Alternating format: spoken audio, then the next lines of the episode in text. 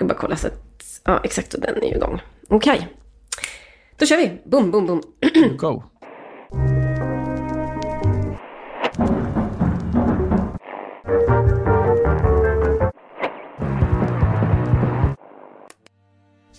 I tell you this not as aimless revelation, but because I want you to know, as you read me, precisely who I am, and where I am, and what is on my mind.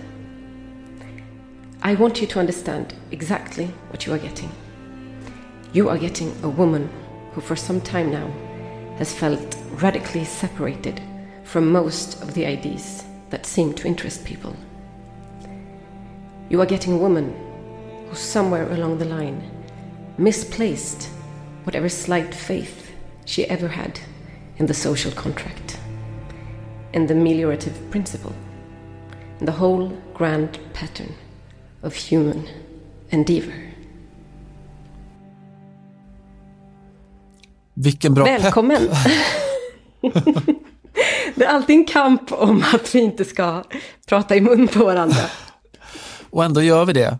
Ändå kommer den manliga bastionen och dundrar in och kväver och stänger ute eh, den kvinnliga rösten som tillhör Johanna Frändén. den gör det, den tillhör ännu mer faktiskt eh, Joan Didion. Ah. Eh, jag tar mig friheten och att uttala det pyttelite franskt. Det är ju egentligen en Didion. amerikansk kvinna, precis. Mm. Didion. Mm. Eh, kände mig bara väldigt träffad av ett av hennes citat från boken med namnet The White Album. Eh, går du också in i perioder ibland när du känner att man är så, inte avskuren kanske, men man förstår så lite av allt som typ diskuteras eller eh, tycks kring eller överhuvudtaget som intresserar folk. Att man inte riktigt, man är så här nära av att bara hoppa av allting. Alltså det är väl lite default-läget. Are you that woman, Simon? ja, jag, jag, tror att jag är den kvinnan. Jag tror att jag är precis ja. den kvinnan. Uh, jag alltså, känner lite så här att man är sliten mellan två hötappar. Den ena är att man känner sig totalt alienerad från från den tid man står i samtidigt som man ju är helt övertygad i hållningen att det finns inget töntigare än att eh, underkänna sin samtid och ställa sig vid sidan om den. Nej, det är rätt många som har gjort det genom historien så det är ju inte så att man är superoriginell.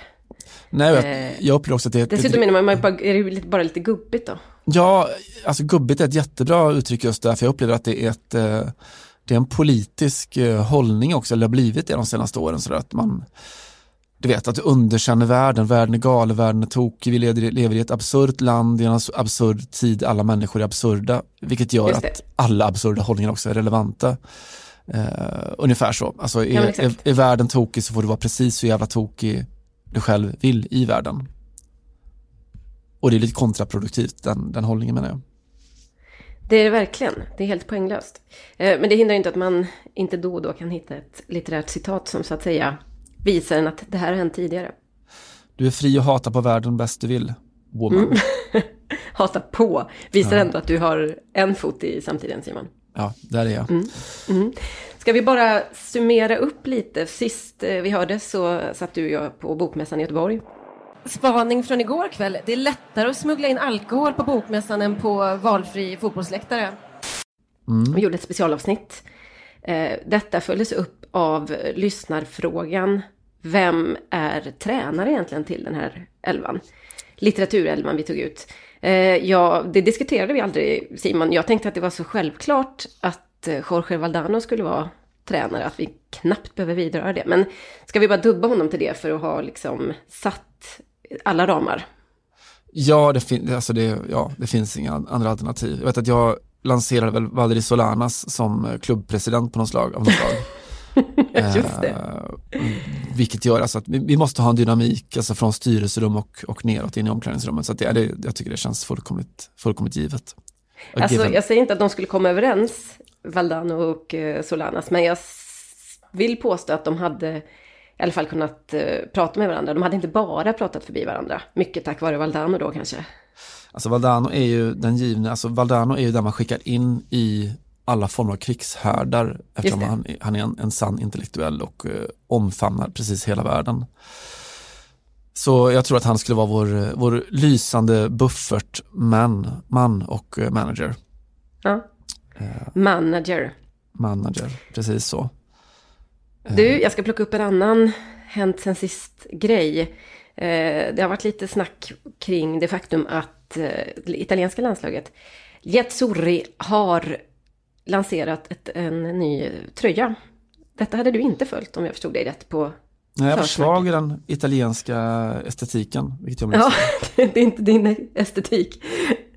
Eh, nej, det är nämligen så att eh, vi, jag vet inte, kanske varken du eller jag tillhör de här tröjmänniskorna. Om det är någon gång jag känner mig alienerad från mitt yrke som sportjournalist så är det väl när folk fullkomligt så här rasar, alltså investerar extremt mycket mm, känslor och energi i en ny tröja.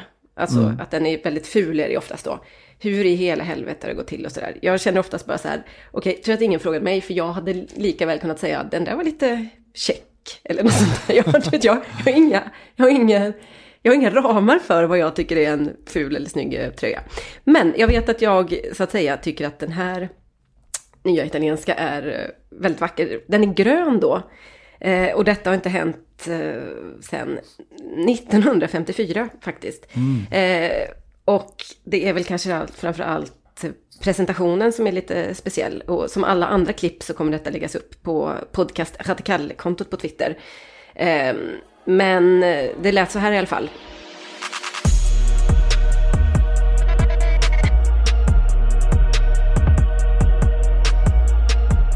Och det är så att Italien möter alltså Grekland och man har gjort en grön, väldigt vacker grön, vad ska man säga, ja, lite så här mörkgrön åt det blå hållet. Eh, tröja som en eh, liten appell eller referens till renässansen. Och eh, den pres- presenteras också i en sån renässansmuseimiljö. Väldigt, väldigt snyggt. Ehm, varför då? Ja, renässans betyder ju på nytt födelse. Så någonstans så ville man poängtera att det, ja, det, var, det är lite vad det här laget står för. Men eh, också göra liksom en historisk eh, koppling. Och svårt att inte gilla såklart. Puma pajade grejen lite med att skriva så här på, i sociala medier när de la upp filmen. A new wave rises. Och så är det en liten italiensk eh, flagga. Introducing Azzurri New Kit. Straight from the Renaissance. Available Straight now. out of Compton. Ja, det var exakt det man kände. Och eh, de har ju blandar ju också, som du hörde, eh, hiphop i, till klassiska beats. Eh, det får man väl göra, men det hade varit roligt om någon bara hade gått all in någon gång och bara köpt spela renässanskortet. Men det är inte så ofta man får ens lite renässans eh, i fotbollströjorna. Så då tackar vi och tar emot, känner jag i alla fall. Ja, alltså jag tänker att eh, det skulle göra sitt om, om det svenska landslaget klev in i samtidsdebatten och hade någon slags eh, tröjor som eh, flörtade med antiken. Eh, hade varit Exakt, något. det hade ju varit den, den logiska uppföljningen på det här. Mm. Eh, det finns ju också någonting just det här med, med Vi har ju mycket vikingahjälmar i för sig på läktarna. Så att, eh, vi, vi, ska inte, vi är inte helt historielösa i el- supporterskapet i alla fall. Andreas Granqvist frisyr, lite, det, det, finns, det finns aspekter. Eh, jag tänker att det finns ju också den här, den här trenden som väl har gått varvet runt nu med att så fort som det ska presenteras någon ny merchandise eller nya tröjor och sånt så är det ju alltid en flört med historien. Liksom, att, ja, men det är, eh, här springer AIK i eh, turkos reservställ. Ja, Men varför i helvete då undrar man? Jo, för att eh, det var så att när klubben en gång skulle bildas så hade ägaren på sig en turkos slips. Ja. Eh, så att det här har liksom en bäring i historien, att alla arbetar på det. Isidor, eller vad heter han? Eh, Isidor Bärens. Ja. Eh, att det finns en sån, ja men tittar vi, hur grundade vi historien? När alla egentligen inser att men det här handlar inte ett dugg om historia, det handlar om att ni har hittat en färg, en skärning, en, eh, ja, någon ny take som ni kan faktiskt göra lite pengar på. Eh, Så är det ju. Ja, sen, jag vet inte, kanske finns en, en, en flört med eh, den franska gröna tröjan kanske. Eh, vert, alltså cykel, en cykelflört. Mm. Det är väl poängtröjan, eh, jag är rätt säker på, i, i Tour de France, alltså den som har samlat ihop flest poäng under etapploppet som bär den. Ju- Just det. Medan den gula är ledartröjan alltjämt. Precis så. Och sen har du den prickiga eh, klättrartröjan och eh, juniortröjan också på det då. Eh, så är det. Men eh, ja, det viktiga är att den är, att den är snygg och det är den väl såklart eftersom det är Italien. Mm, mycket snygg. Mycket, mycket snygg.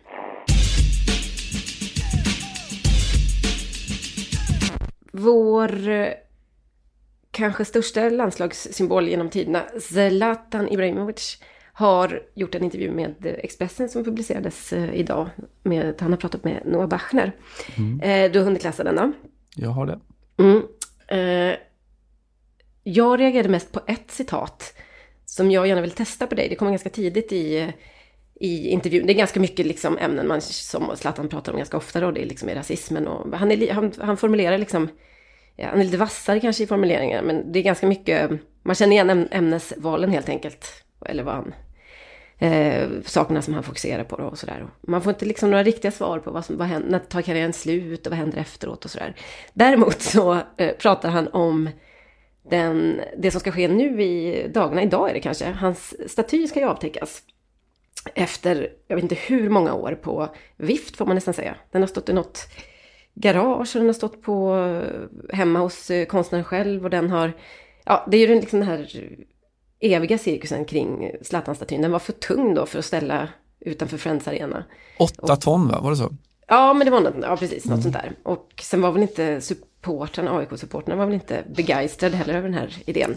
Trots att Zlatans eh, farfar ju var på besök i Solna eh, 1910. så att... det hade kunnat vara en helt egen tröja faktiskt. Mm.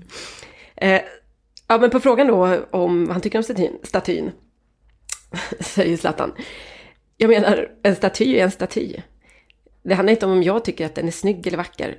Den ska betyda någonting. Så yes, den är grym. Och jag tänkte så mycket på dig Simon, för jag vet att du har pratat om i, ja men kanske nästan två års tid, att vi borde göra riktig konstkritik av den här statyn. För du är inte så jätteimponerad av den, kan man väl sammanfatta det hela, eller? Nej, så kan man ju absolut sammanfatta det. Jag tycker att den är, om någonting så, så visar den på de delar av Zlatan som kanske man inte är jätteförtjust i. Att Zlatan som trampar sig världen fram eh, i någon form av sådär halv semifascistisk estetik. Eh, Just jag... det, den hade typ passat in i, du vet, eh, Eur, har vet du den förorten till Rom som är ja, liksom just det, just det. Statyträdgården. Mm. dröm, ja men precis, hans idé mm. om hur samhället skulle se ut. Det skulle vara så här, alla byggnader skulle vara som, som det var inom fascismen. Allt skulle vara så imponerande så att människan kände sig liten i princip. Mm. Väldigt mycket den eh, känslan över den här eh, åtta tons statyn. Ja, och jag, alltså jag älskar ju att Zlatan står staty, att Zlatan är eh, ja, en, en levande svensk fotbollsspelare och ikon som, som faktiskt får sin staty på initiativ av fotbollförbundet. Jag tycker det är helt fantastiskt så att det i sig är liksom ett, ett, ett konstverk men Eh, jag tror att vi tidigare har lanserat alternativa eh, bilder av Zlatan. Jag har fått en till, ett till alternativ som jag hade velat se och det är just den här intervjun som, som Noah Bachner gör så finns det eh, ju gott om bilder från själva intervjutillfället eh, som hade varit härligare som statyer. Till exempel den där, där Noah och Zlatan då sitter tillsammans mitt emot varandra i någon svart, väldigt, väldigt avskalad eh, studiomiljö eh, där Noah sitter väldigt rak i ryggen eh, lite lätt, han ser nästan halvattackerad ut. Medan Zlatan fläker ut sig eh, som att han var hemma i tv-soffan ungefär med hela sin imponerande fysionomi eh, uthälld som ett, ett glas vatten med benen utsträckta, en manspread. Eh, alltså uthällt är verkligen ordet. Eller hur? Det är också att han har så långa ben som man känner att det här tar aldrig slut. Vart tar det slut någonstans? Det är ben som räcker hela vägen ner till golvet. Det är heter hon, Christiana Karambö längd på, på benen. ja, men det, ja, det, det är väldigt så, det är en otroligt så slömaskulin hållning. Man vet inte ja. riktigt eh, om, om det är så att ingen någonsin har sagt till Zlatan, du, det där ser liksom otroligt um, imposant ut utan att vara så himla snyggt. Du kanske ska bara, du vet, håll ihop benen, tulo mellan knäna som man brukar säga till tjejer.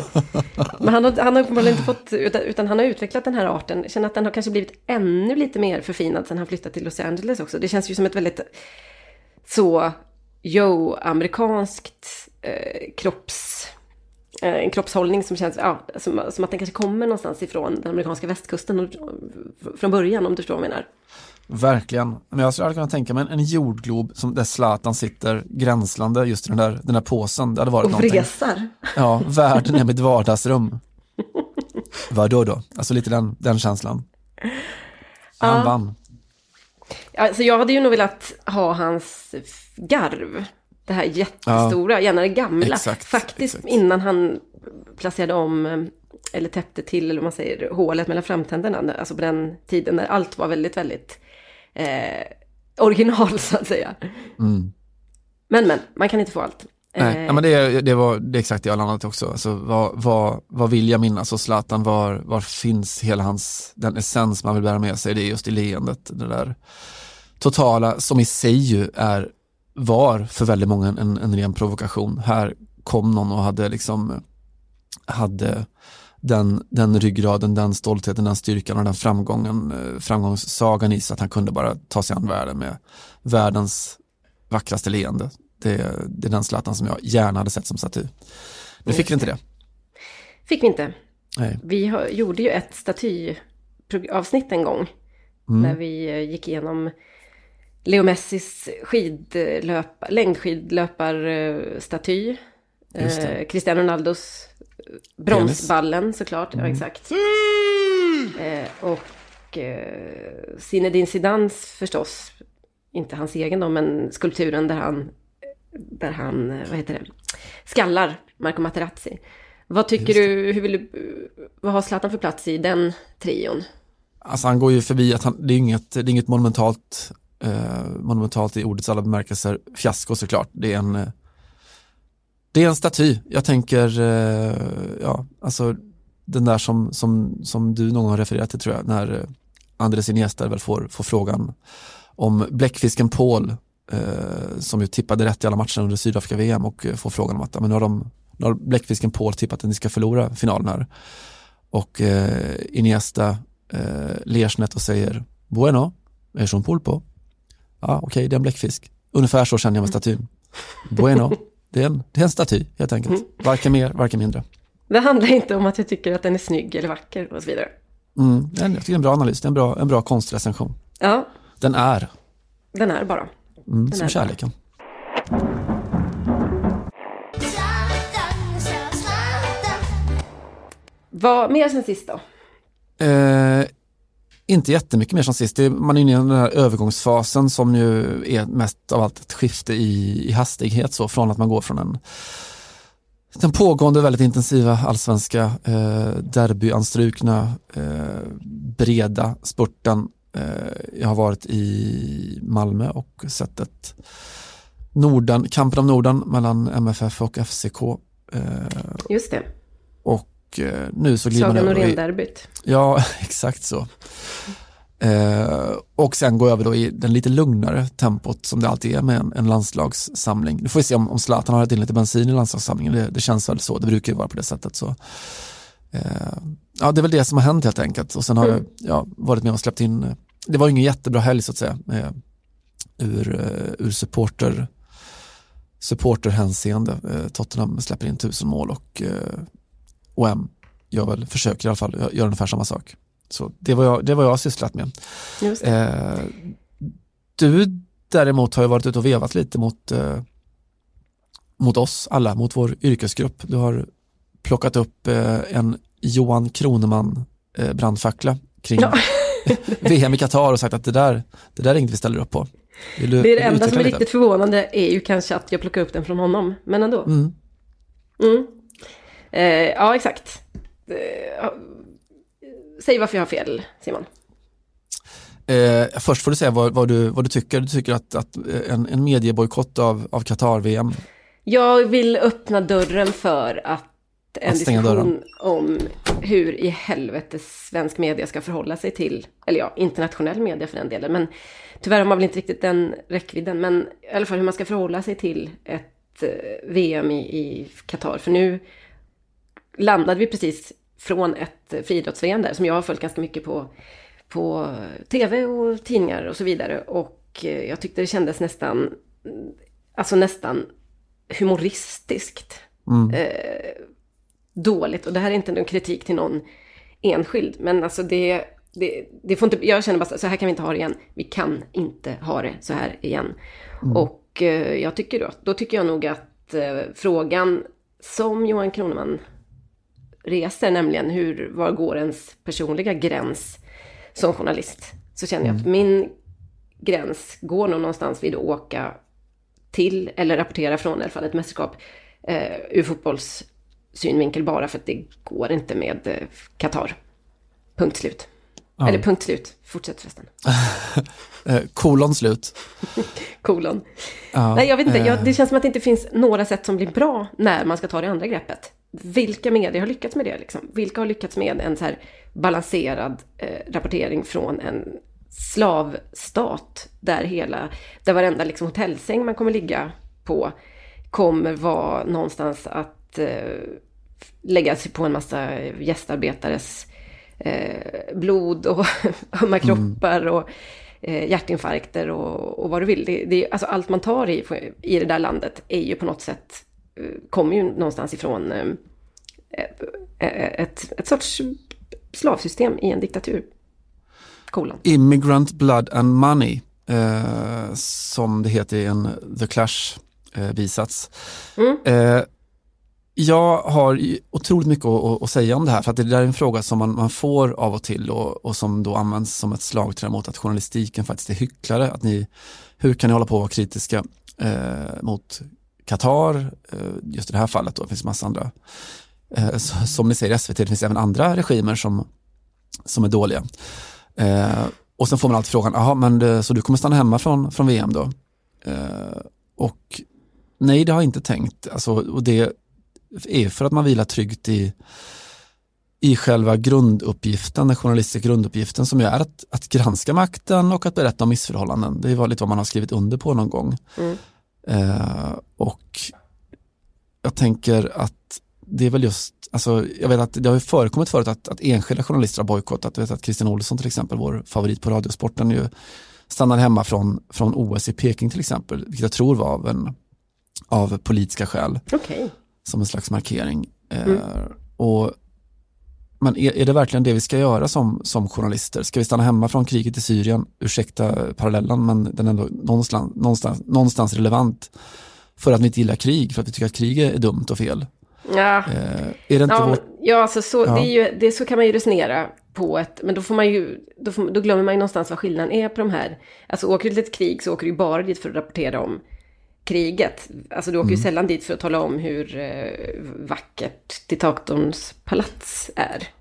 Nej, men då är det väl, då är väl det som är arbetet. Alltså ta, eh, jag växte upp med en, ett fantastiskt foto som är ett av de, de, eh, den starkaste relationer jag har till min, min farfars far, Einar som 1936 står uppställd utanför Olympiastadion i Berlin. Han var där i sin roll som, som idrottsledare och nedbjuden.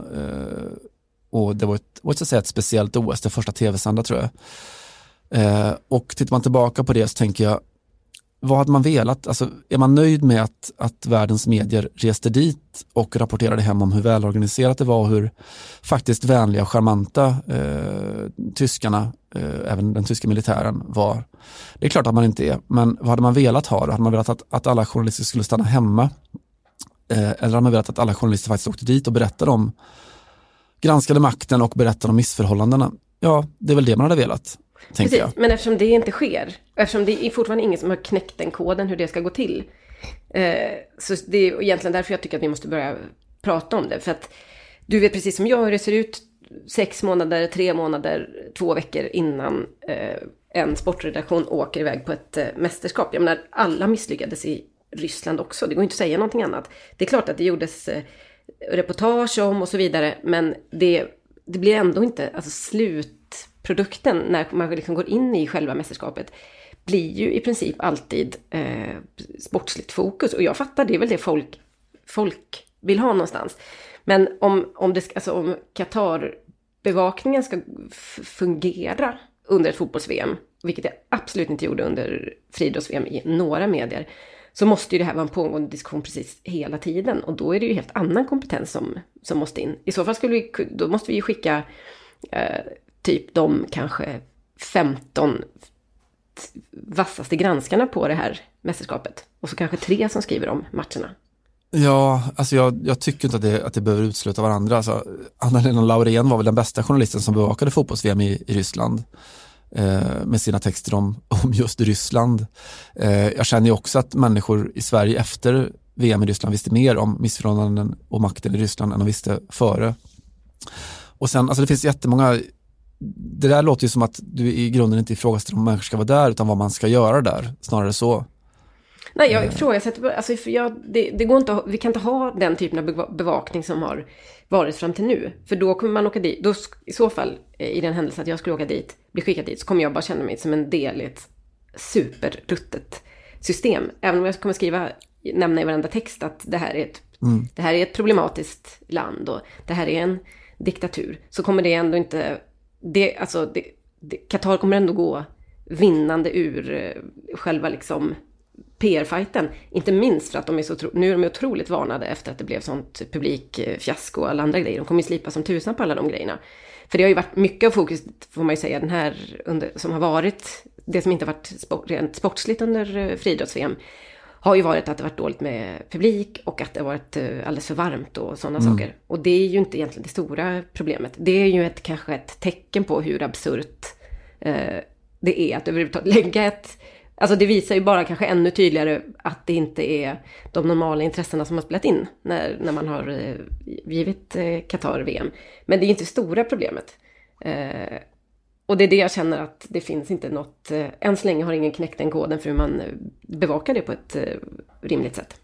Det är Nej, jag, jag, ja, jag tycker att ett, ett nyckelord i, i det som du säger här är, är just ordet system, för att det är, det är, systemet som ska kritiseras, det är systemet som måste välta för att vi, vi fastnar ju eh, konstant i att prata om enskildheter. Eh, att vi kan liksom prata om, men du har ju själv liksom bevakat eh, Barcelona som har en huvudsponsor från Qatar, du har bevakat Paris Saint-Germain som ägs av Qatar under många år. Eh, alltså vi, vi, står alla liksom mitt i det och frågan är bara var drar man gränsen någonstans? Vi kan liksom eh, ja, vi kan lätt så markera mot ett sponsorsamarbete med, med kinesiska, kinesiska staten men, men samtidigt sitter man här i, i, sina jeans som är, som är sydda i Kina, man kör en bil som är tillverkad i Kina, eh, man äter mat som importeras från Kina eh, och så. Eh, så att, och all, vad, vad beror det på? Men det Kina-mat? Exakt så. Du äter dina fyra små rätter, lite förbannat. det var det du eh, menar, mysigt. Mm, absolut, jag menade. Uh och att det kanske är alltså den, den sortens närsynthet som, som stör mig egentligen allra mest. Eh, och om man då liksom vill kritisera ett, ett, system istället så ja, då får man ju verkligen ta och lyfta, lyfta blicken väldigt högt. Och, och då kommer man komma fram till att, att väldigt många saker i den här världen faktiskt hör ihop. Jag ska dra en, en väldigt långt eh, ett väldigt, ett väldigt långt steg ifrån det men jag, för att visa på att sakerna då hänger ihop. Eh, vad har hänt sen senast? Jo, det har också hänt att vi i Aftonbladet har, har kört en, en granskning av, eh, av svensk inhemsk fotboll, eh, närmare bestämt av, av division 1-serierna och det låter ju sådär sexigt. Eh, men vi har gjort det då, eh, Patrik Bränning och Per Boman framförallt som har, har drivit den granskningen eh, utifrån då att, att eh, ett systemtänk helt, helt och hållet att vi har eh, noterat då att Svensk Elitfotboll och intresseorganisationen för elitklubbarna i Sverige har gjort det som de är satta att göra, det vill säga bevaka elitklubbarnas eh, intressen, deras bästa. Och då, då med nya pengar som kommer in med tv-avtal och sponsoravtal med Malta-baserade spelbolag så drar man ett streck lite grann efter de två elitdivisionerna, efter superettan allsvenskan ner mot division 1. Eh, det ställs fortfarande väldigt höga krav på division 1-klubbarna på professionell verksamhet men de, de kommer inte få eh, några pengar då.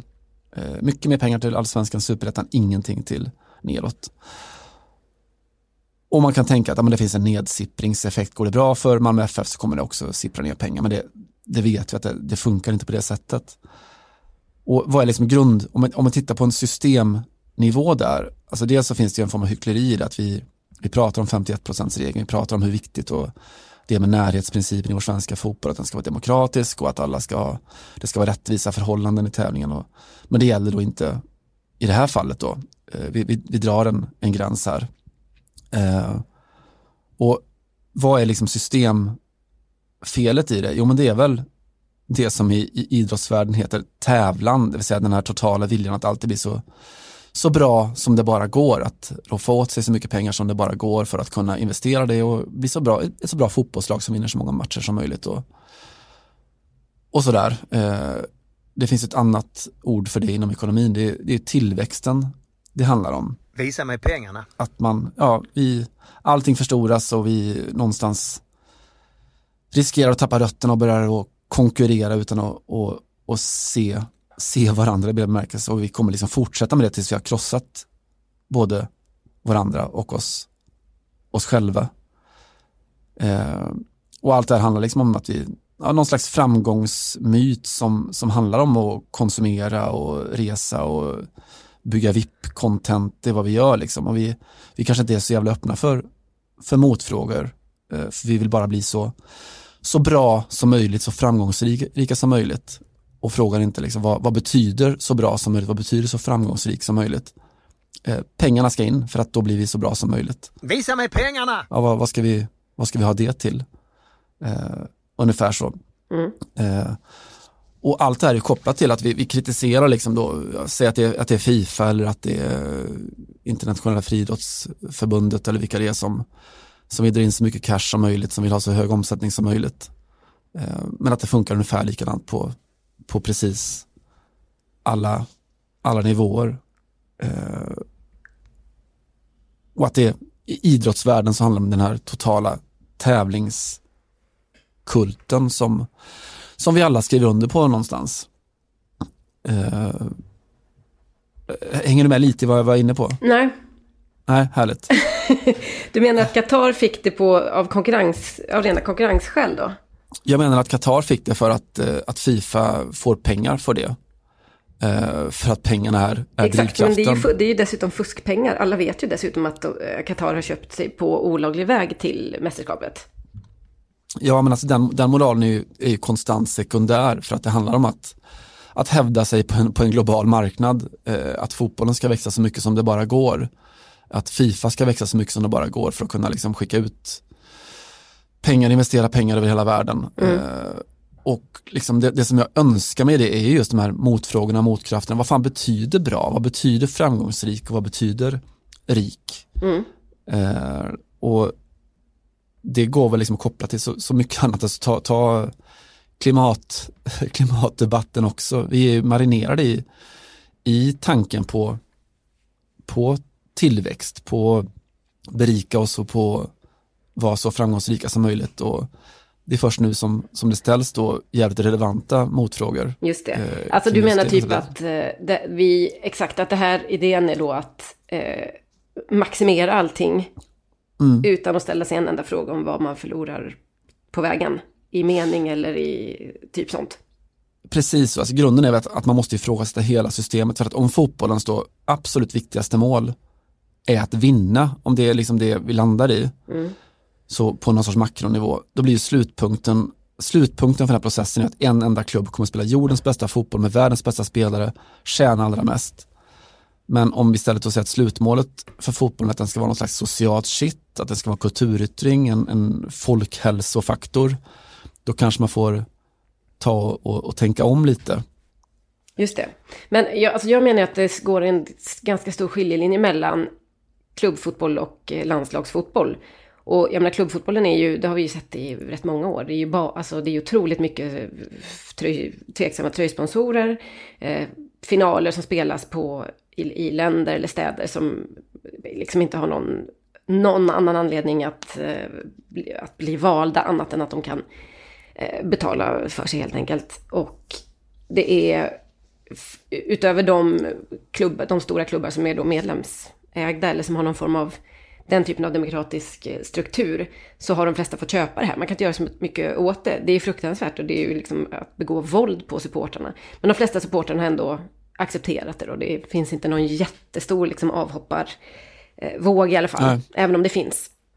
Men, eh, och det är problematiskt, men det är någonstans får man ju se det som att det är en privat aktör, men att landslaget ändå är typ eh, en, alltså det är nästan så här, en, en rakt igenom eh, offentlig verksamhet i Sverige, om du förstår vad jag menar. De representerar mm. alla Eh, och det är klart att ingen hade blivit gladare än jag om det svenska landslaget eller fotbollsförbundet ställde sig upp och sa vi åker inte till Qatar, punkt slut. Det är där en bojkott borde komma ifrån, givetvis. Det är några som borde snacka ihop sig och säga så här, det här, vi kan inte, alltså vi kan inte gå med på att, eh, vi kan inte vara med i den här charaden som det blir. Att ge det här landet, tillåta det här landet ta, få hysa ett fotbolls-VM. Dels för allt vi vet om hur det kom till, dels för allt vi vet om landet i sig och dels för eh, hur bisarrt och totalt ställt på sin spets allt blev när eh, det blev, eh, när man fick se att det var friidrotts-VM och hur det utspelade sig. Men det jag menar är att vi, vi kan ju bara påverka våran roll i det hela. Och jag, under nuvarande omständigheter, som i alla fall som bevakningen ser ut och som det här mästerskapet ser ut, så skulle jag känna mig otroligt obekväm med att sätta mig på ett plan till Doha och mm. skriva om det här. Alltså, med mindre än att man i varenda text då problematiserade eh, mästerskapet och eh, arbetsförhållanden för gästarbetarna och kvinnornas situation och de homosexuellas. Alltså, det är otroligt svårt att inte bli en del i det. Som enskild journalist, men kanske ännu mer som, som liksom kollektiv. Som sagt, hittar man, finns den modellen eh, så köper jag det. Det hade varit det absolut bästa. Men fram till nu har inte jag sett ett enda exempel på eh, att, att det riktigt går. Att man inte bara känner att allt blir en stor gegga på något sätt. Nej, det, ja, nej, och det, det måste ju gå. Vad fan, om, om, eh, om en, eh, en 16-åring kan ställa sig inför FN och säga att eh, vad de sa, all you can talk, talk about, is, uh, is money, money and fair tales of eternal economic growth. How dare you! Eh, alltså den totala systemifrågasättandet. Jag tror att det är, det är det som måste bli det journalistiska målet också med, eller det ideologiska målet kanske snarare då, med, med ett fotbolls-VM i, i Qatar. Så vi behöver Greta om, dit egentligen? En fotbollsgreta vore väl inte hela världen.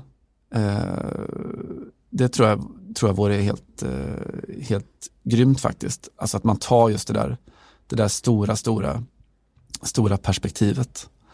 Eh, för att det, grundproblemet i, i båda fallen handlar om att man, man tror på, på, på tillväxten eh, och att den ska lösa, lösa allting. Vi ska växa mer, vi ska få in mer pengar, vi ska konsumera och kommunicera och så till slut kommer allting bli bra.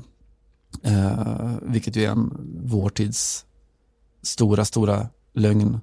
Det finns någon ekonom som, eh, som sa, nu kommer jag, kommer inte ihåg namnet på honom, en engelsk ekonom som sa att den som tror att, att, eh, att exponentiell tillväxt kan pågå för evigt i en begränsad värld är antingen dum i huvudet eller ekonom. Eh, och jag tror att det är ungefär samma sak med fotbollen. Om vi tror att vi kan tävla eh, med alla medel i all evighet och att vi inte, liksom inte förlorar siktet över de så grundläggande humanistiska värdena är också en antingen idiot eller supporter.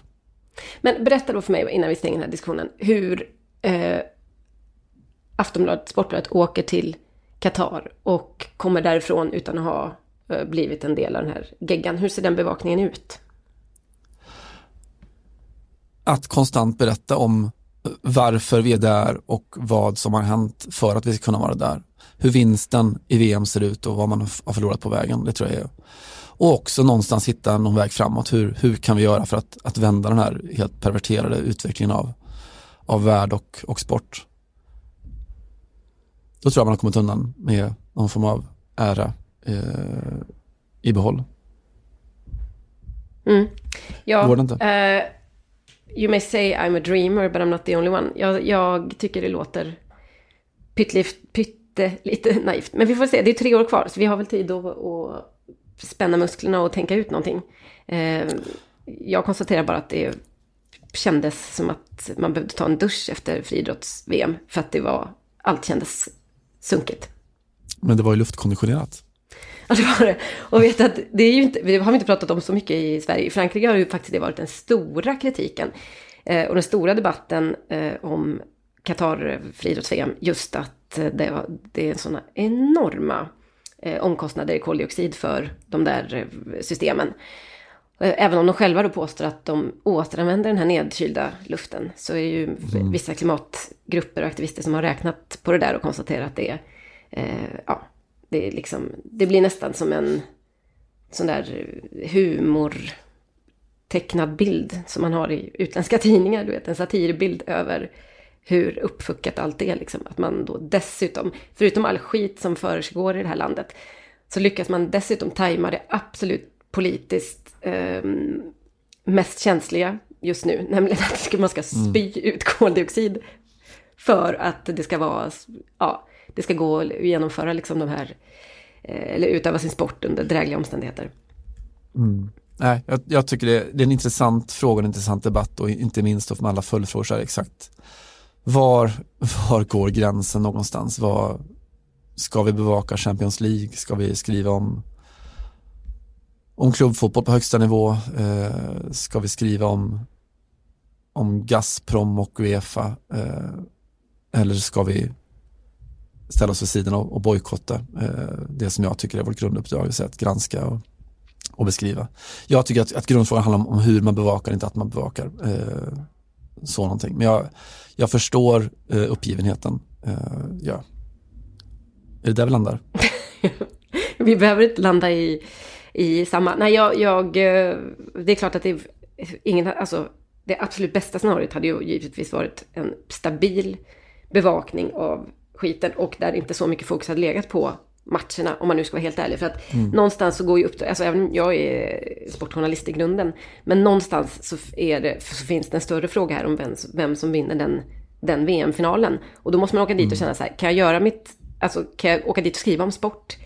Nej, känner jag, det känner jag första gången. Mm. Det, det, går inte att, alltså det går inte att skriva nästan en enda text som bara handlar om det där. För varenda match kommer spelas på en arena som är liksom tillverkad, eller tillverkad, men som är byggd på, på eh, ehm, under omständigheter som vi måste prata om varenda vaken timme i princip. För att det ska finnas en, för att det ska gå och, och ens eh, resonera kring vem som är favorit eller hur VAR tog sig ut i, i mm. eh, semifinalen i Qatar eller vad det nu kan bli för diskussioner. Det blir väl VAR som vanligt antar jag. Just det.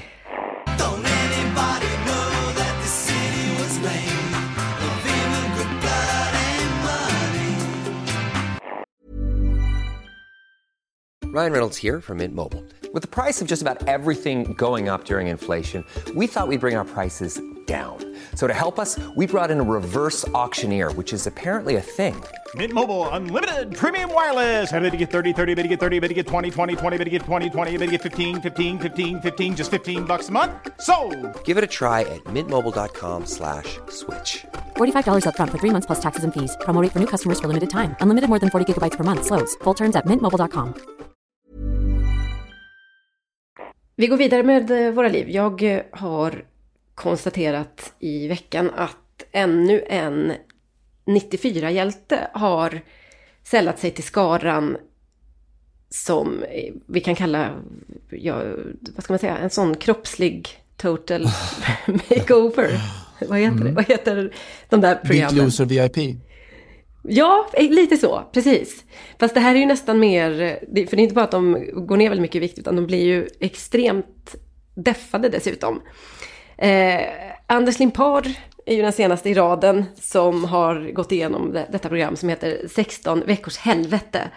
Och kommit ut på andra sidan med en kropp som ser ut, ja men ungefär som i, i aktiva dagar, gissar jag.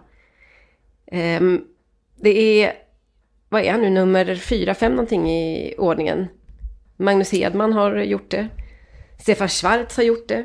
Eh, Pontus Kåmark. Pontus Kåmark har gjort det, precis. Det är Håkan Mild har gjort det också. Varför då? ja, ja låt mig först bara konstatera en sak. Att eh, man, det är inte så sällan man ser fotbollsbringor i jobbet och på tv och sådär. Det gör man ganska ofta. Men det som slår mig väldigt tydligt är hur den här generationen är relativt befriad från tatueringar. Några har ju såklart några lite grann sådär. Eh, Magnus Hedman har väl någon sån på liksom övre armen och, och så. Men det är ganska intressant att se hur, hur en fotbollskropp såg ut före 2005 eller 2000 kanske mm. rent av.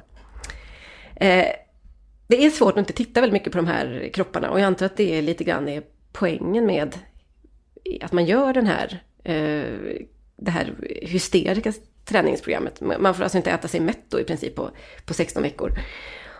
Och eh, sen komma ut på andra sidan och lägga upp de här bilderna. Det är inte så att de har varit nödbädda direkt och visa upp sig, de här eh, gamla 94-hjältarna. Stefan Schwarz har det sagts mig dessutom var väldigt mån om och hörde av sig flera gånger till tidningen. Det var ju vi som skrev om det här då. I, eh, för två år sedan var det. Ja, ah, när kommer, när kommer det ut och så vidare.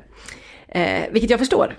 För vad fan, de ser ut som sådana här grekiska gudar på, liksom, som har bara återuppstått. Man, man, man kan lugnt påstå att har fått en, en renässans här.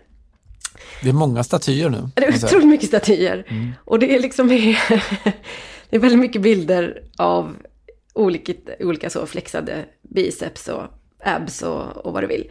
Eh, I intervjun med Stefan Schwarz som Johan Flink, vår kollega, gjorde för två år sedan, då, ganska, nästan exakt eh, på dagen två år sedan, imorgon faktiskt, onsdag, så säger han bland annat att han gör 3200 sit-ups om dagen.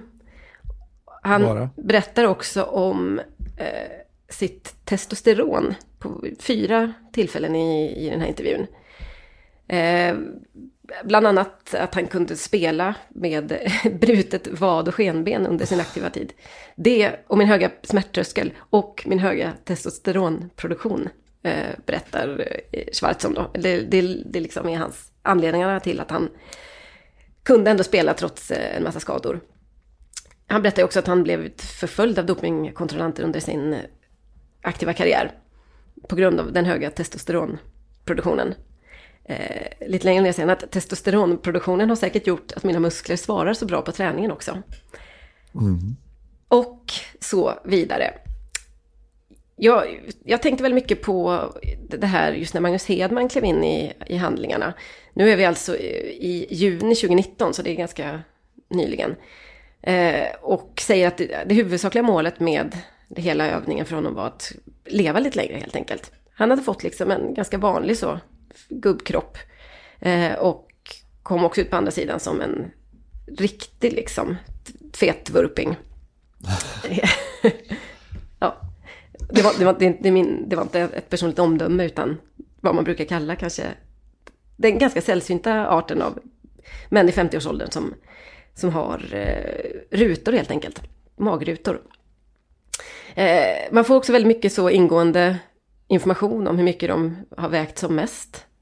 Eh, 112 kilo var Magnus Hedman uppe i en period. Eh, 103 vägde han när han inledde de här 16 helvetesveckorna.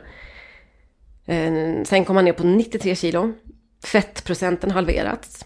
Eh, jag har gått upp avsevärt i muskler, eh, säger då Magnus Hedman. Berättar lite mer om sin fettprocent. Alltså det här är lite som att följa eh, alltså supermodeller på Instagram. Förutom att de kanske inte berättar så mycket om sina mått och sina vanor. Då handlar det ju oftast mycket mer om att man ska låtsas att man äter pizza till exempel. De här, alltså nu pratar jag om de här supermodellerna i, i vår tid. Jag vet inte om du har följt det. det. att det är väldigt så vanligt att man lägger Du pratar upp... om influencers nu eller? Nej, typ. ja, det är de ju också. Men nu pratar jag faktiskt om de här riktiga jättesupermodellerna. Bella Hadid och, och de där. Aha, ja. Som gärna talar om att de gillar att äta pizza och lägger upp lite bilder på detta. Och alla förstår, alla kan liksom räkna ut att du kan inte äta pizza tre gånger i veckan med den där kroppen. Om du inte kräks upp den liksom. Men då handlar det mycket om att lite så här låtsas som att man är vanlig. Bara råkade bli Just det. Ja, 1,80 lång och, och, precis ha 15 centimeter i omkrets runt midjan och så vidare.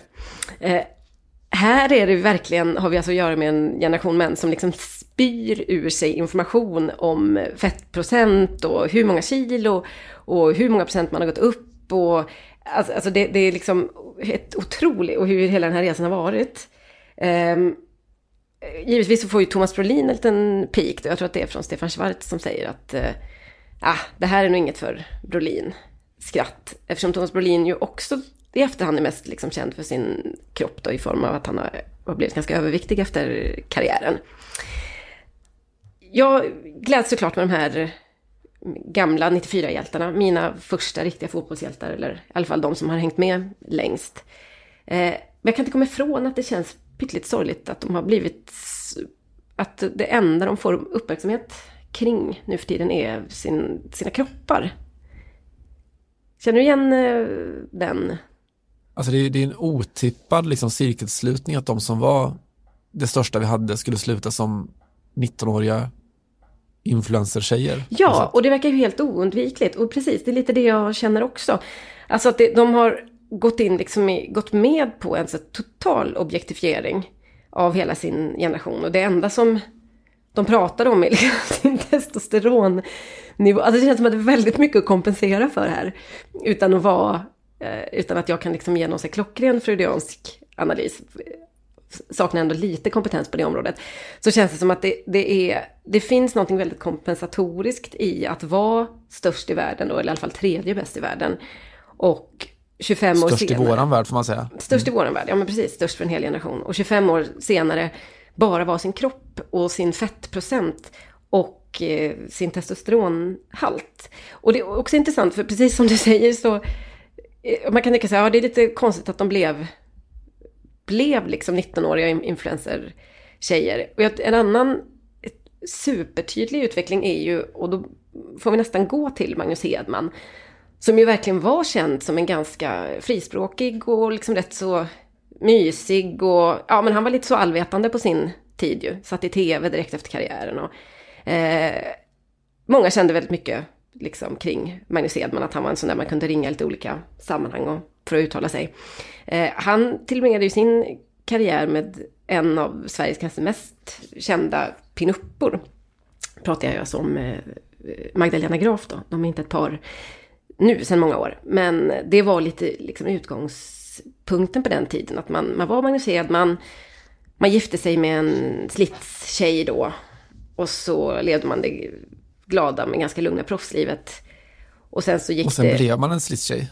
Ja, men framförallt att det är så uppenbart att de som var Magdalena Graf på den tiden numera ses som, ja men har blivit accepterade på ett helt annat sätt och eh, skriver romaner och är liksom Ah. auktoriteter på när det kommer till mäns våld mot kvinnor och det kommer fram liksom att eh, ja, en massa välgörenhetsarbete som hon och, och, och Hanna Graf gjorde under sin karriär och att, att, att pendeln har skiftat på något sätt. Eh, och att det är en så väldigt tydlig bild av hur svårt det är att antingen toppa för tidigt. Det, gör ju, det är ju lite svårt för fotbollsspelare att göra något annat. Man toppar ju oftast när man är 25-30 kanske. Det är svårt att spara på det mycket längre än så såklart.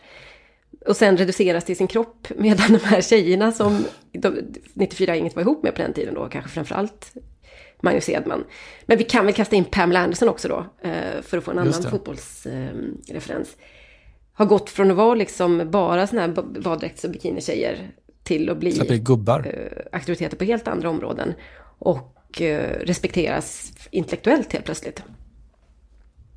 Det är rätt härligt om det är så att det finns en, en viss skål med, med makt. Eh, en viss skål där det finns då ytlighet och tyngd och att den på något sätt har skiftat. Är det det du är ute efter? Att det, man har bytt helt enkelt, bytt plats? Ja, jag antar det. Eller så är det så att det är så, det är så lurigt att vara man och 50 år nu för tiden i Sverige. Eh, det är så svårt. För man, alltså att, det här är som en bild av, av det som vi hör hela tiden, att de har hamnat lite på efterkälken och det är liksom, världen cirkulerar faktiskt inte runt de här männen längre. Och att de då, eh, som en naturföljd av detta, har reducerats till sina kroppar och ganska tacksamt tagit emot det här och berättar om. Och återigen, de alla sina mått och sina, liksom, sin, sin fysiska transformering under de här eh, veckorna. Jag vet inte, jag får ju, jag har ju ganska ofta kontakt mejlledes med många som hävdar just att det är i princip omöjligt att vara man och 50 i Sverige nu för tiden. Och det kanske ger dem, jag kanske får ge dem lite rätt här, för att det enda, den enda utvägen just nu verkar vara att ha en riktigt fet kropp att berätta om i tidningen. Ja, det är ett kapital så gott som något. Det finns ju också ledet att de på samma sätt som de här supermodellerna som du pratar om, att de, de fuskar i sin kommunikation, det vill säga att de låtsas äta sin pizza och sitt, eh, som att de äter smågodis till frukost. När alla egentligen vet att det gör du inte alls. Lite samma känsla kan jag få här, att de eh, visar upp sina, sina förebild, förebilder. Mm. Före och efterbilder menar du? Ja, precis så. Att man tittar vilken tjockis jag var, men sen så gav jag mig fan på det här och så la jag 16 veckor på det. Och låtsas inte om att under de där eh, 25 trivselkilona så finns det en, en tvättbräda som de har byggt upp under 35 års tid. Mm. Eh, det här är ju inte för alla såklart. Inte, Nej. Helt sant. Det är inte bara att bestämma sig eh, på samma sätt som det inte är för en, Mycket, mycket bra en, synpunkt. vanlig, en vanlig ung kvinna att bara bestämma sig och så blir man eh, Giselle Bundchen, Bundchen helt eh, plötsligt. Nej, just det. Nej, men det är väl... äta lite smågodis Exakt, och så lite falsk yoga marknadsföring lite. på båda håll här egentligen. Mm. Det är väl väldigt många, kanske av de här eh, 94-hjältarna som har en lite snabbare, en, li- lite av en genväg till den perfekta kroppen eftersom de är ganska, deras kropp minns i alla fall hur det är och, och liksom underkasta sig den här typen av träningsprogram. Nåväl. Fast fint ändå. Ja. Vi, ska alla bli, vi ska alla bli 18-åriga tjejer till slut. Precis. Och vi som var Sämre kan man ha 13 eh, 1994 eh, och kände att vi, man höll på att tappa eh, sitt gamla eh, supergäng. Nu kan man titta på dem igen och känna att det har inte hänt så mycket. De ser ungefär Nej. likadana ut. Visst är det fint? Mm. Lite gråare hår, men samma rutor och samma liksom känsla av att eh, det här är killen hela dagen exemplet och ja. Man gillar dem fortfarande väldigt mycket i alla fall. Fint är det. Fotbollny radikal. Ge oss en profil, Simon. Eh, det ska jag gärna göra och jag tänker eh, ge namnet direkt eftersom det säger väldigt lite. Dagmar Bor är eh, veckans profil. Eh, och vem fan är Dagmar Bor? Jo, eh, hon är inte jätteintressant, eh, eller det är hon säkert, hon är säkert oerhört intressant som person, men det mest fenomenet jag är ute efter, vi har pratat förut om de tyska arenornas konstkvaliteter, eller i alla fall de, de, eh, den tyska språkkretsens eh, fotbollsarenans konstarenor. Klagenfurt var det ju med den här eh, trädinstallationen som vi har lyft tidigare. Eh, Ja. det har hänt saker på annat håll också. Eh, Nürnberg spelade i helgen i söndags mot eh, 1-1 mot St. Pauli. Eh, Sebastian Olsson spelar från start i Pauli och Viktor Gyökeres också. Han gjorde dessutom mål igen, Gyökeres. Men det speciella var inte kanske så mycket själva matchen utan eh, inramningen, läktarna. Nürnberg har startat ett stort brett konstprojekt. Eh, Konstklubb heter det. Eh, som betyder att under de här eh, kommande två säsongerna så har de, kommer de låta fyra stycken konstnärer, Dagmar Bore en då, eh, ta över arenan för att göra konstinstallationer då. Eh, och de har sagt själva att ja, det handlar inte om att de ska liksom ha några, några knasiga bilder i VIP-logerna eller någon staty utanför eller så, utan att det, det är något som ska vara en, eh, en del av, av matchen. Eh, lite försåtligt eh, implementerat sådär i, i fotbollsbilden. Åh. Eh, målet då att låta fotbollen spegla eh, ja, sociala och politiska och ekonomiska och kulturella rörelser, problem i vår tid som de säger. Eh, nu var det premiär då i söndags.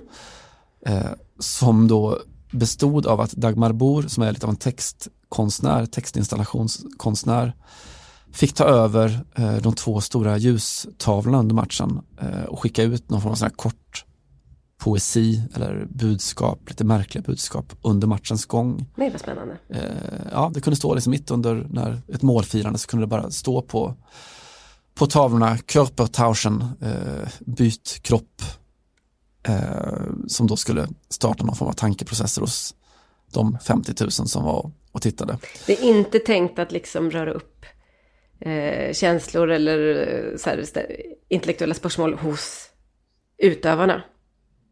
Eh, alltså det vore, det vore ju en, en härlig bonuseffekt om det vore så. faktiskt. Det står Man kallar upp och bara, hur långt, så, hur långt är det kvar nu innan paus? Och bara, byt kropp. Visst vore det fint? Och så efter det så slår man liksom inte ett inlägg rätt. Nej. Nej, det är ju det är ju en, en fara som inte Nürnberg riktigt har funderat över. Det kan ju också vara Nynberg har ju... Nej, det, var, det fanns inget skämt där. Förlåt. Eh, too soon tror jag. 12 stycken olika mer eller mindre poetiska politiska budskap Mm. eh, dök upp då på, på ljustavlan under matchen. Låg där i 30 sekunder per gång. Om. Man kan tycka, jag tycker inte det här var superduper lyckat men jag tycker ändå att, eh, att tankesättet och projektet är superspännande. Att de, ja men som de säger, att eh, in med konsten i fotbollen och det behöver inte bara handla om eh, små, små detaljer utan att det faktiskt ska vara en, en del av, av hela, hela upplevelsen.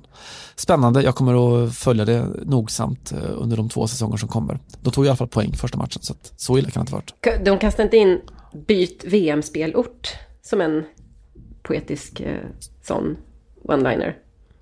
Eh, jag tror att du just har pajat hela Fifas tanke med deras kommande mästerskap. det vore något. Spännande.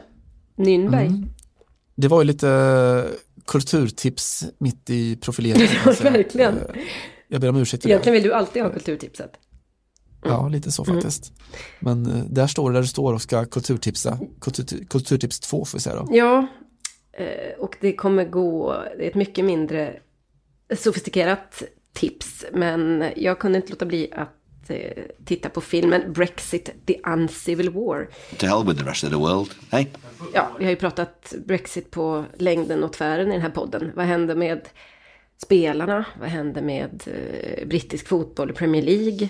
Eh, vad händer med, såklart med eh, känslorna kring det engelska landslaget och så vidare.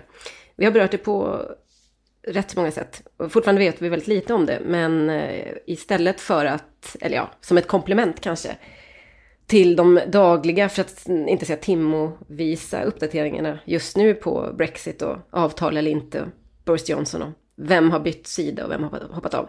Så kan man faktiskt eh, göra sig själv tjänsten att titta på filmen Brexit and Civil War. Eh, det är ju en sån här, vad säger man, inte autofiction, men det är, en, det är inte en dokumentär utan en spelfilm helt enkelt. Men det är så att säga, detta har hänt på riktigt. Eh, Benedict Cumberbatch spelar Dominic Cummings som ju är hjärnan bakom Brexit-livkampanjen då. Och eh, även om man känner till mycket av det här så är det ganska intressant att se exakt hur mycket hur mycket liksom manipulation och hur mycket så här, Tänk, det fanns bakom den här kampanjen och varför den blev så lyckad. Och hur mycket den bygger på eh, både rena lögner och eh, halvsanningar som gjorde att britterna fattade detta beslut. Ja, egentligen så tycker jag mest att det var intressant för att jag hade en känsla av att jag inte upplevde, när, när Brexit inträffade, alltså när, när omröstningen var, så fick jag bara en känsla av att det hade inte så stor plats i mitt liv. Jag kommer så att säga inte ihåg var jag var någonstans, som man ju brukar säga i de här sammanhangen. Var var du när du fick höra att Olof Palme hade mördats? Eller eh, att det första planet hade flugit in i, i World Trade Center och så vidare. Eh, vet du varför det var så, Simon? För att det var mitt under brinnande fotbolls-EM i Frankrike. Detta. Se där. Vi var upptagna med annat helt enkelt. Eh, Jag minns ju att min, vår kollega, min vän Ian Hawkey skulle svänga hem. Eh, han skulle ta tunneln till eh, London för att rösta och komma tillbaka sen. Och kom tillbaka som om jorden hade gått under eller något väldigt stort hade hänt i alla fall. Eh, för er andra som var upptagna med fotbolls-EM 2016 och eh, inte minst de eh, sista veckorna precis eh, till, som ledde fram till den här omröstningen. Titta på filmen Brexit, the Uncivil War. Den fanns ju väldigt mycket som en referens faktiskt under just det EMet. Jag minns att jag bevakade, det gick väldigt bra för generellt, alltså om man räknar bort England, för de, de brittiska lagen, Wales och Nordland gjorde ju succé. Jag var och bevakade, jag tror att det kanske varit före Wales mötte Belgien eller så, jag vet inte, på presskonferens med eh, Chris Coleman, Chris Cookie Coleman, eh, förbundskaptenen, som då fick frågan, så, well, big game tomorrow, uh, there's only one question for you Chris, will you exit or will you remain? Just det. Eh, Så det var mycket sånt. Jag vet att tidningen också räknade ut de nordirländska fansen. Så här mycket kostar deras öl som de drack och så här mycket kommer den att kosta eh, efter Brexit. Eh, Snyggt paketerat Hmm. Ja, för att nå sin fotbollspublik. Man skulle kunna behöva uppdatera de siffrorna kanske en aning. Det är så att Mm, säga väldigt så. få uppgifter som ligger kvar från eh, juli 2016 och nu. Mm, det är väl så. Mm. Eh, den ska ses i alla fall. Eh, vi ska ut på musik och eh, vad var det du sa när vi pratade om eh, La Maglia Verde, den gröna italienska tröjan. Du sa om hiphop, det klassiska beats hade den presenterats till va? Ja, som allt annat så måste de göra den kopplingen. För att få med nästa generation. Ja, Som väl har slutat ju- lyssna på hiphop ändå, men ja, ja. Det kan väl vara så. Det är i alla fall en, en koppling i tiden faktiskt. Eh, det här blir en lite miniparentes men Eh, om du känner till Mel D. Cole, eller om du inte gör det så är det verkligen förlåten. Han är i alla fall 2000-talets kanske tyngste fotograf då vad gäller den eh, svarta musikkulturen i USA. Mycket, mycket hiphop-foton. Men även typ eh, Beyoncé och Drake och, och sådär. Eh, han har verkligen hittat då någon sorts essens i den, den kulturen. En väldigt stor, eh, modern amerikansk eh, nöjeskultursfotograf. Mm. Som nu då i samarbete med det som heter Black Arrow FC som är en, eh, en organisation eller ett företag, jag vet inte riktigt, som arbetar med att eh, återuppfinna eller avtäcka den svarta amerikanska soccerkulturen. Och Mel D. Cole då har fått, han fick nyligen i uppgift av Black Arrow FC att åka till Rom eh, och fotografera en Roma-match då, för det finns ett samarbete med, även med Roma här, att göra någon sorts minidokumentär. Att plocka in då den, den moderna eh, popkulturella amerikanska estetiken eh, i fotbollen. Mm. Eh, för det där är en, en, en process då, och en rörelse som finns i, i USA väldigt mycket.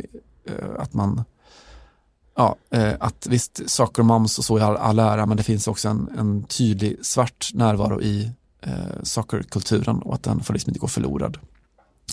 Eh, spännande hur som helst, jag hade tankar på att alltså, den här rörelsen är liksom starkast i Atlanta. Där Black Arrow FC också varit och gjort mycket, snackat med en massa rappare och, och sådär på, på Atlanta-scenen. Och kopplat då till fotbollskulturen i, i Atlanta, mäktig eh, fotbollskultur där. Mm. Det går att, att kika på om man eh, jobbar sig in antingen på vårt Twitterkonto Fotboll Radikal Eh, eller och bara göra en snabb googling på eh, Mel D. Cole eh, och Roma så kan man se eh, bilderna han tog eh, eller hur det här projektet tar ut. Jag hade tankar på att spela lite lite beats från Atlanta för att gå oss ut men det känns ju som att det tåget har gått rätt mycket utan vi får spela istället en temalåt för alla svenska influencers där ute som eh, tycker att deras kroppar inte duger. Det gör de visst. Eh, lyssna på det här bara. Tack.